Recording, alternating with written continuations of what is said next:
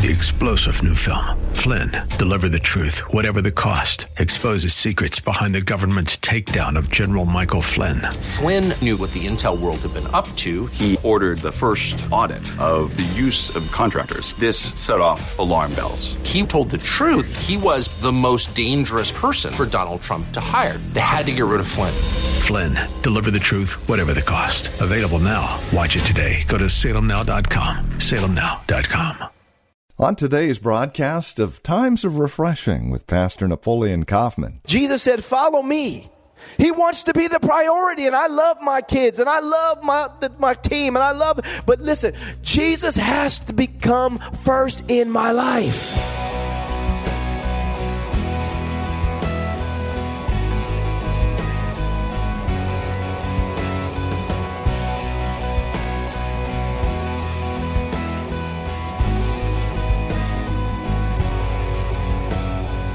It's a simple command, two words to be exact, yet it demands a radical transformation in our lives. Hello, welcome to Times of Refreshing with our teacher and pastor Napoleon Kaufman from The Well, a Christian community here in Livermore, California. We're in Matthew chapter 4 today, verses 18 through 22, where we see this two word command follow me. And that's the command that is extended to virtually everyone ever since Jesus uttered those words here in Matthew 4. So, what does it mean to follow Christ? We're going to find out in depth. Join us. Here's Pastor Napoleon now with today's program. He didn't just have the destination in mind, he had transformation in mind. And I think this is important. A lot of times when we hear when Jesus says, Follow me, he's not just talking about the destination getting to a place. He's talking about transformation. Because in the midst of following Jesus, Jesus begins to do things on the inside of us as we're experiencing Him along the way that transforms us. And we see this through Scripture. He begins to deal with self. He begins to deal with culture, the cultural bondage a lot of times that we have when we come to Christ, things that we grew up around and we just think is normal may not be normal when it comes to the kingdom of God. When it comes to pride, following Him, it, it also involves getting freed from our pride, biases. A lot of us, we have certain, you know, areas and ways in which we think about people, sometimes even people groups and Jesus, when you follow him, he's going to begin to break those things down. Fears. You know, as you're following Christ, as we're following Christ, Christ is dealing with our fears and getting us to a place where we understand and value true faith in Him. And we learn to trust and rest in who He is and, and what He's capable of doing in our lives.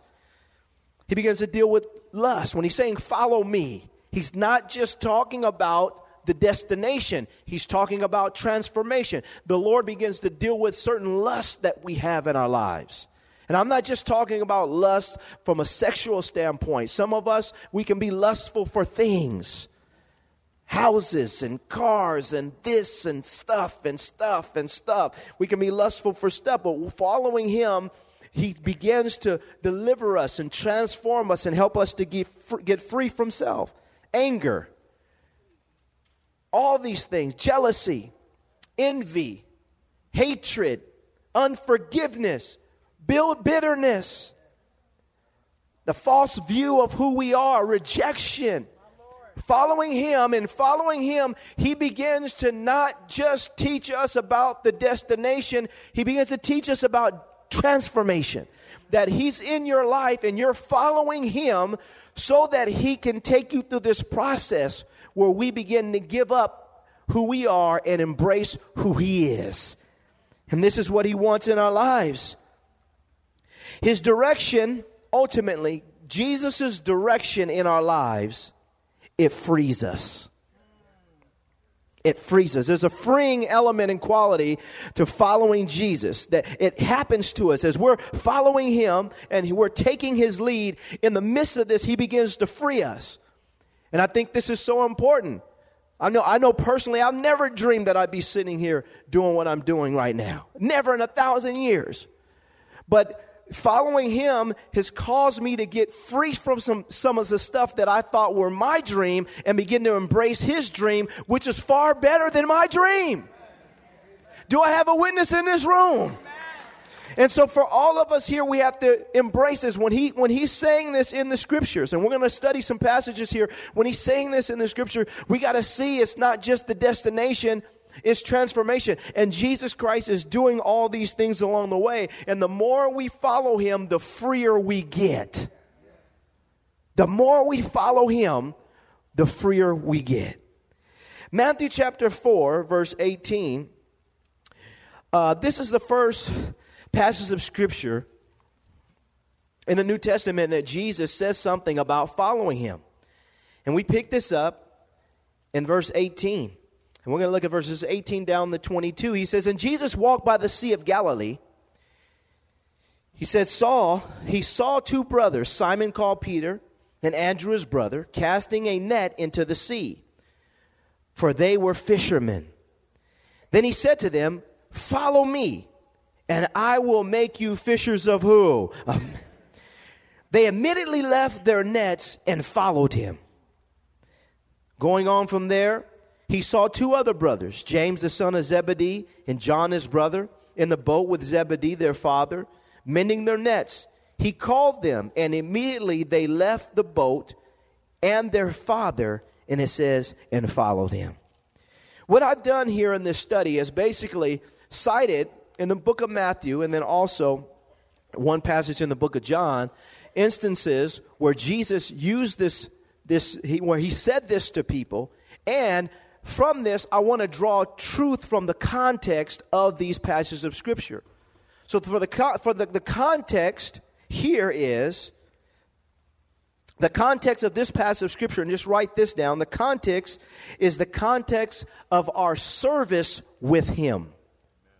Service with Him. He says, Follow me, and I'll make you fishers of men. He's saying, Follow me, and I'll make you fishers of men. And what I wrote down here, this is interesting. I said, You're going to fish, but just in a different way. Follow me. We're going to serve together, and you're going to do it in a similar fashion in which you've done it before, but you're going to just do it in a different way. Your perspective is going to be different and the way. And I think sometimes when we're following Christ, we fail to realize now, watch this, you guys, that there are things about you that God can use.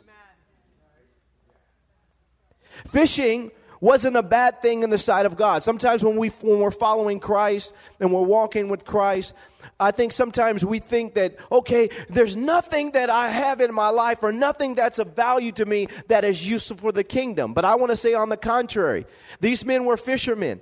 Jesus knew they were fishermen. He prayed all night before he went out and chose each one of these individuals. He was being divinely directed to get these individuals, and there was something about them that was good or necessary that was as it was just turned in the right direction was going to be useful for the kingdom of God. And I think every single one of them, uh, of us in this room, your experiences do matter to God.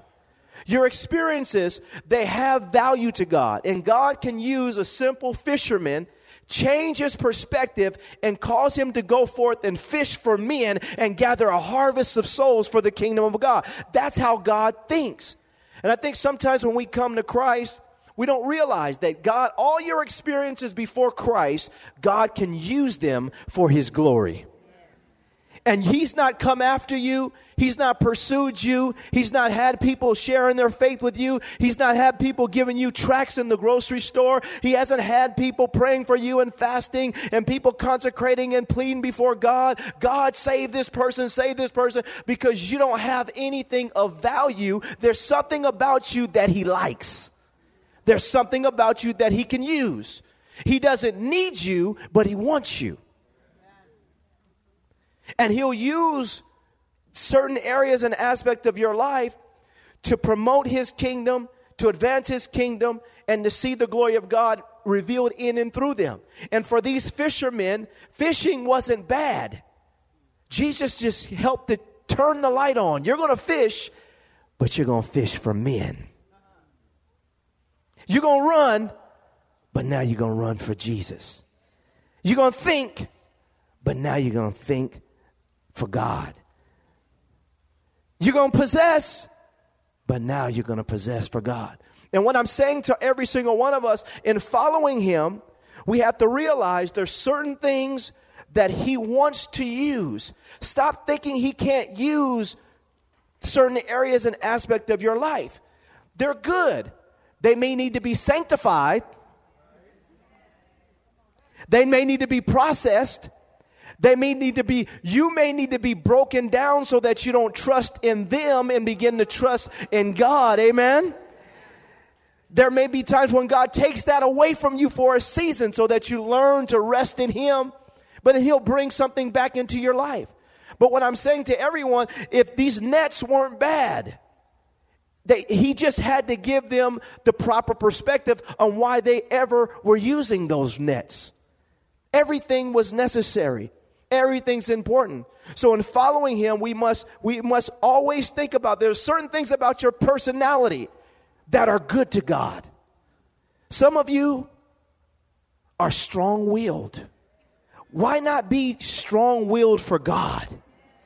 Instead of telling your boss and your spouse and everybody else, y'all can't make me do that. I'm not going to do that.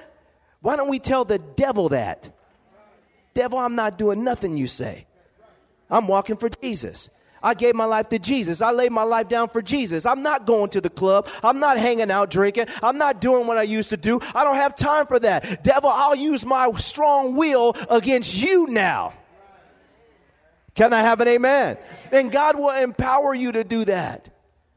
Some of us, we don't realize there's certain aspects that just need to be sanctified, set apart for God. God can use, but what we do is we think that, that God can't use it. Yes, He can. These fishermen were, were, it was okay. I just want to show you, this is what Jesus is saying. Follow me, and I'm going to show you how to fish the right way and fish for the right thing. Amen?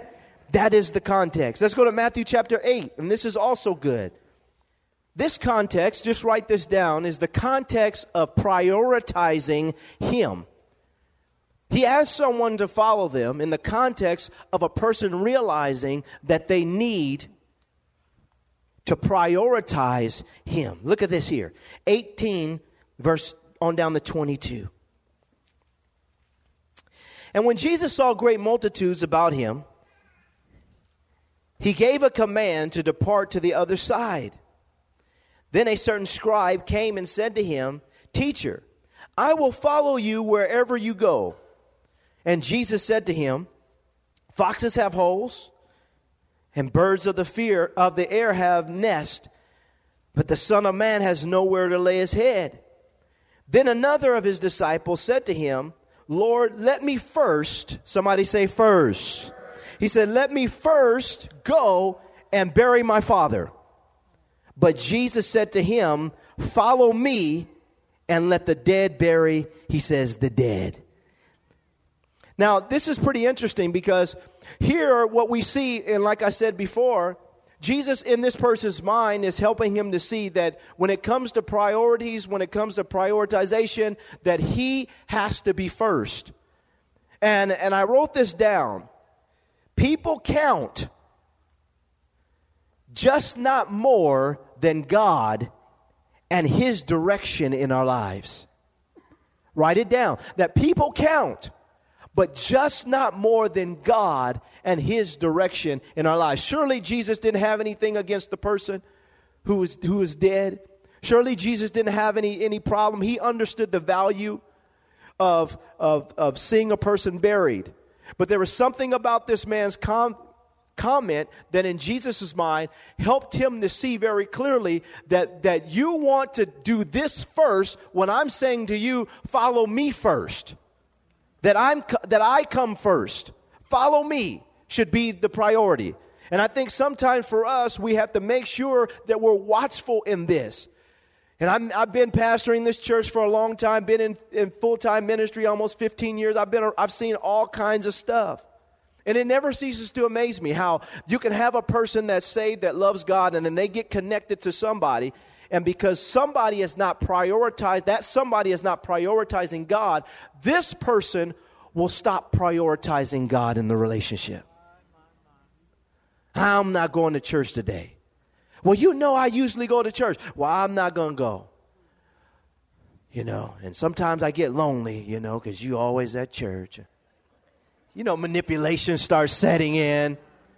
And a person will choose to worship God, to honor God, to do what they're supposed to do, do what they know is right in their heart towards God. Why? Because of the relationship. God, I still love you, but I, I'm going to do this first. So Jesus is hammering here. He's hammering in this man's mind and in his heart when it comes to priorities. He said, Let the dead bury the dead. He said, You follow me. And I think what, what's happening with a lot of individuals, they will put natural ties before God. Happens with, with you know, I'm all for sports. I love sports. And I thank God for sports. I'm a, I'm a head football coach. And sometimes we have to realize that if our kids are always playing on Sunday, and I'm always missing church because my kids are playing on Sunday, I didn't step on any toes, did I? I have to ask myself, and especially if my kids are always playing on Sunday, but then I don't even show up to Wednesday night Bible study. Help me, Holy Ghost. What happens is we have to ask ourselves. Now, I, some people work on Sundays. I understand that. And there should be a place in us where if I'm working on Sunday, I'm going to find some way to be connected to my church. I'm going to find some way to get involved with the brethren. I'm going to find some way to, you know, to fellowship with the people of God. I understand that. But I think what happens sometimes is we, we're just, the real issue is we haven't truly prioritized Him in our lives. And when I say him, I mean all that, that, it, that it involves who he is. That's including church, being around the people of God, doing the things that God wants us to do for our spiritual growth. And I think we have to stop and ask ourselves, am I really prioritizing God? Because Jesus said, follow me. He said, follow me. He said, he's, he's telling him, he's trying to give him some new direction and help him to reprioritize in his life that this is out of whack. You want to do that first, but what should be coming first is me. And we do this in marriage, we do this on our jobs, we do this when it comes to relationships, we do this with our kids. And we'll use things as an excuse for why we can't just give our full devotion to Christ. And I think sometimes we think God understands, but God doesn't understand. He wants to be first in your life. He wants to be the priority. And I love my kids and I love my, my team and I love, but listen, Jesus has to become first in my life. And sometimes we lose sight of this. What happened? Man, you were coming to church. You were faithful. What happened? Well, I just got busy. Busy doing what? If I promised you $500 every time you showed up, you'd be here. And I, and I say this, and I'm saying this around the context of church because, Saints, one of the things that, that, that I talk about often, we, we have these discussions sometimes, is, you know, it's sad when people don't see, people don't value their spiritual life and the relationship with God as relates to the church like they do their job. They'll, they'll, come, they'll show up to work on time They'll leave late. They'll grind away. And, and the value that we placed on some green paper. Saints, do you know how? I mean, there's not going to be any money in heaven. We got to start investing in our spiritual lives. We have to start pri- reprioritizing what really matters in our life. And Jesus should always come first. His purposes, His kingdom, those things that are valuable to Him, they should always come first. And Jesus is helping this man to reprioritize, and He tells him, Follow me and let the dead bear their own dead. This may seem harsh, but He's cutting to the core of, I would say, the human condition. And for us, we want to be individuals that look at our lives and say, how can we reprioritize and make sure that, that, we, that we put Jesus first because at the end of the day, he's telling us to follow him in this regard. Can I have an amen? Let's go to Matthew chapter 9. This is also a good passage of scripture, verses 9 on down to 13. The context of this particular passage of scripture is prejudices and bias. Individuals who are biased and they have certain prejudices in the, prejudices in their life. 9 through 13. Look what it says. And Jesus passed on from there. He saw a man named Matthew sitting at the tax office. And he said to him, Follow me. So he arose and followed him. Now it happened as Jesus sat at the table in the house that behold, many tax collectors and sinners came and sat down with him and his disciples. When the Pharisees saw it, they said to his disciples, Why does your teacher eat with tax collectors and sinners? When Jesus heard that, he said to them, Those who are well have no need of a physician, but those who are sick.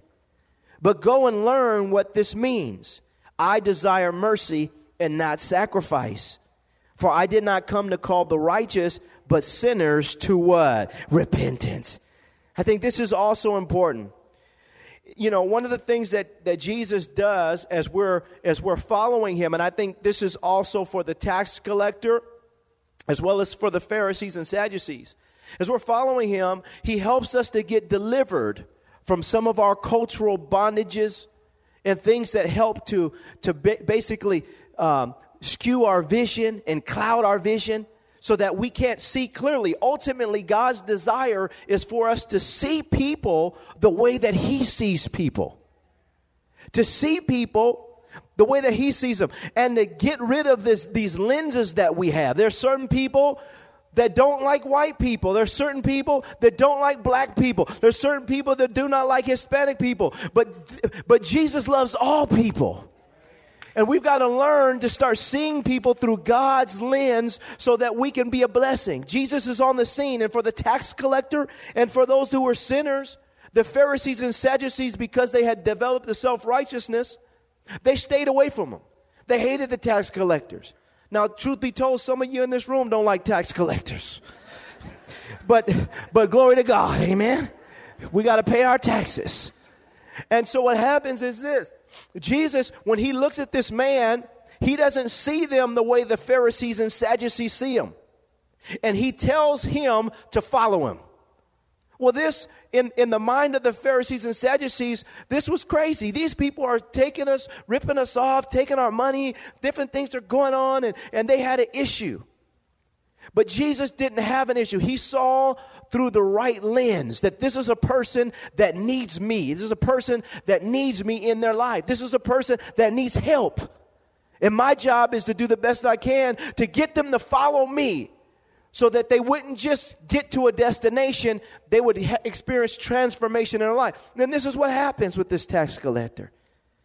And I think for all of us, as we think about this, Matthew, the same Matthew. We need to think in terms of how can I reach somebody that the devil says is unreachable? How can God deliver me from any form of, you know, self-righteousness that I have that I can't reach out and touch somebody that the devil says is untouchable? Jesus in, in getting him to follow him, in his mind, there was things that he had to overcome because he knew that people didn't like him because of his occupation. And I think as he's getting free, the people around him, now Jesus helps these people around him to try to get free. When he begins to tell them, I'm not looking for those that who are who are well, I'm looking for people that are sick. And we need to have some sick people in our lives. And what I mean by that is people who don't know Christ, people who are looking for God, who are looking for change in their life. We need people like this around us. Everyone should have some saints in their life and some people that do not know God that they're reaching for. Can I have an amen in here? And my prayer is, is that they're black, that they're white, that they're Hispanic, that they're Chinese, that they're Korean, that, that every nation, every tribe, every tongue, every people group is getting impacted with the gospel because there's people who have let go of their prejudices and they've let go of their biases and they've let go of the junk that was in their culture and they're saying, Lord, send me to somebody. I don't care what color they are. Can I have an amen in this place?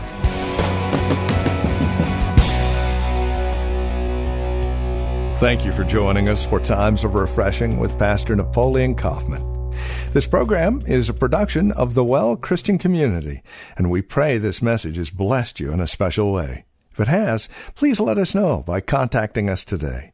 You can write to us at the Well Christian Community, 2333 Nissen Drive. We're here in Livermore. The zip code is 94551. You can also contact us by phone at 925 292 7800. That's 925 292 7800.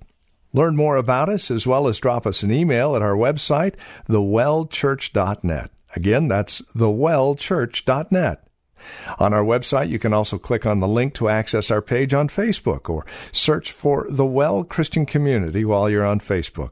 You can also follow Pastor on Twitter with the address at Napoleon Kaufman. All one word. And then we would invite you to join us again next time as we continue our studies in God's Word for times of refreshing. Until then, may Jesus Christ be highly exalted in your life, and may He bring you a peace that passes all understanding.